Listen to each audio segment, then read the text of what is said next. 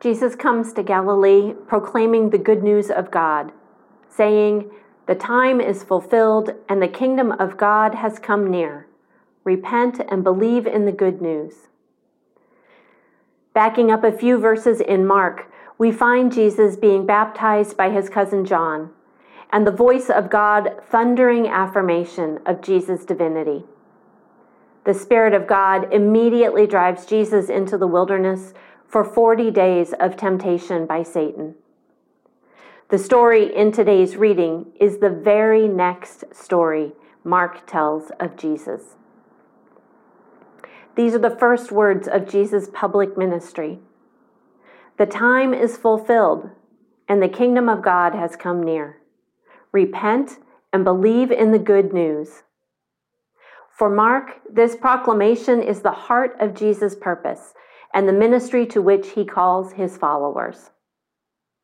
We will spend most of this year reading Mark's account of the good news of Jesus. So let's take a few moments to unpack this purpose statement. The time is fulfilled. Ancient Greek has two words for time chronos and kairos. Chronos you may recognize as the root of chronological. It refers to time that ticks away in seconds and minutes in an orderly and measured progression.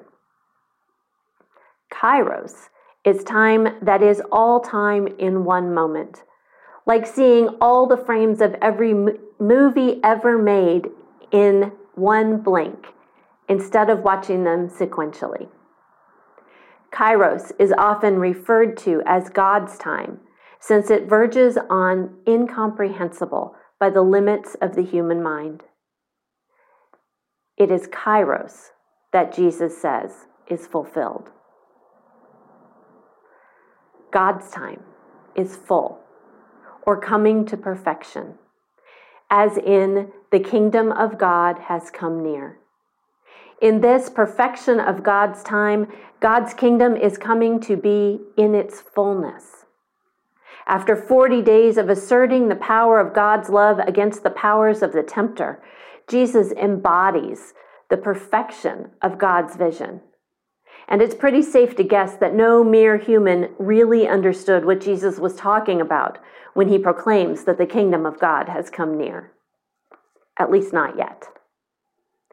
And this mind blowing announcement is followed by an imperative repent and believe in the good news.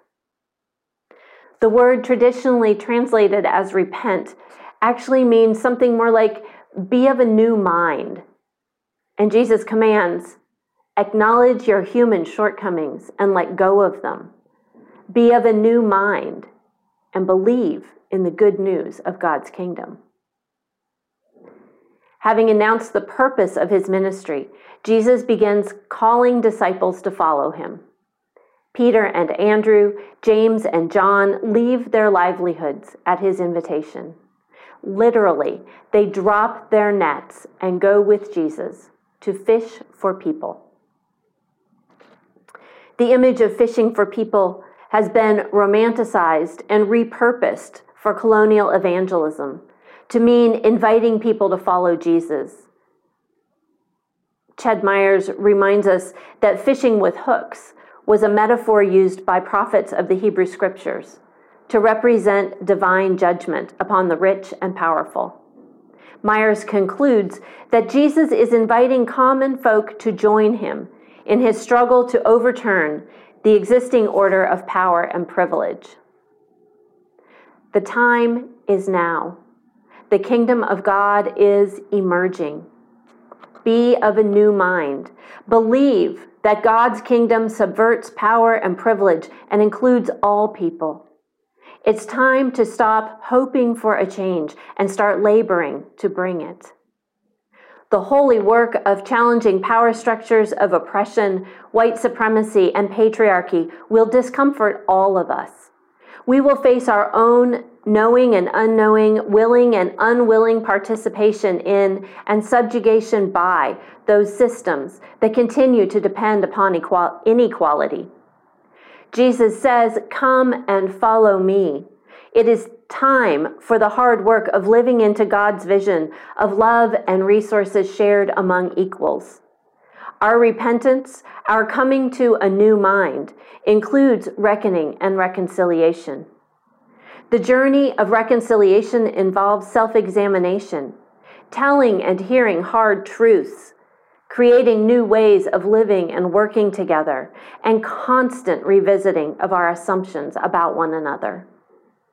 And that is the kingdom building work of peacemaking, justice creating, soul soothing, realigning priorities that we are called to do as Jesus followers. Yes, we have a new president and vice president. Yes, they are already appointing and promoting an amazing and beautiful diversity of people to positions of power and influence.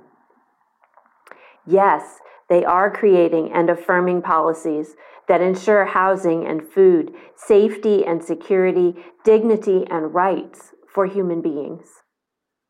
And we may feel tempted to rest for a moment, to say, Look, it's happening.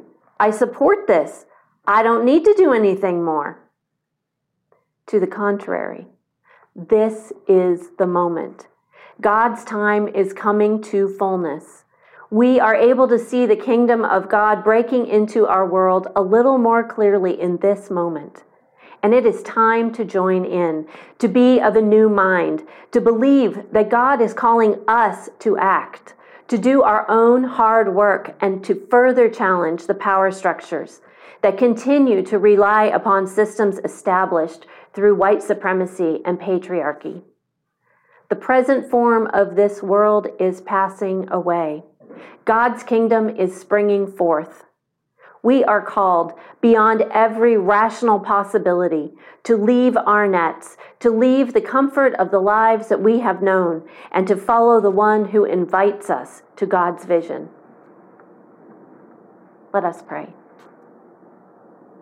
Gracious God, give us courage to answer when you call, to be of a new mind, and to step out in faith beyond what we think we can do to what you empower us to do as your reconciling presence in the world. We pray this in your holy name. Amen.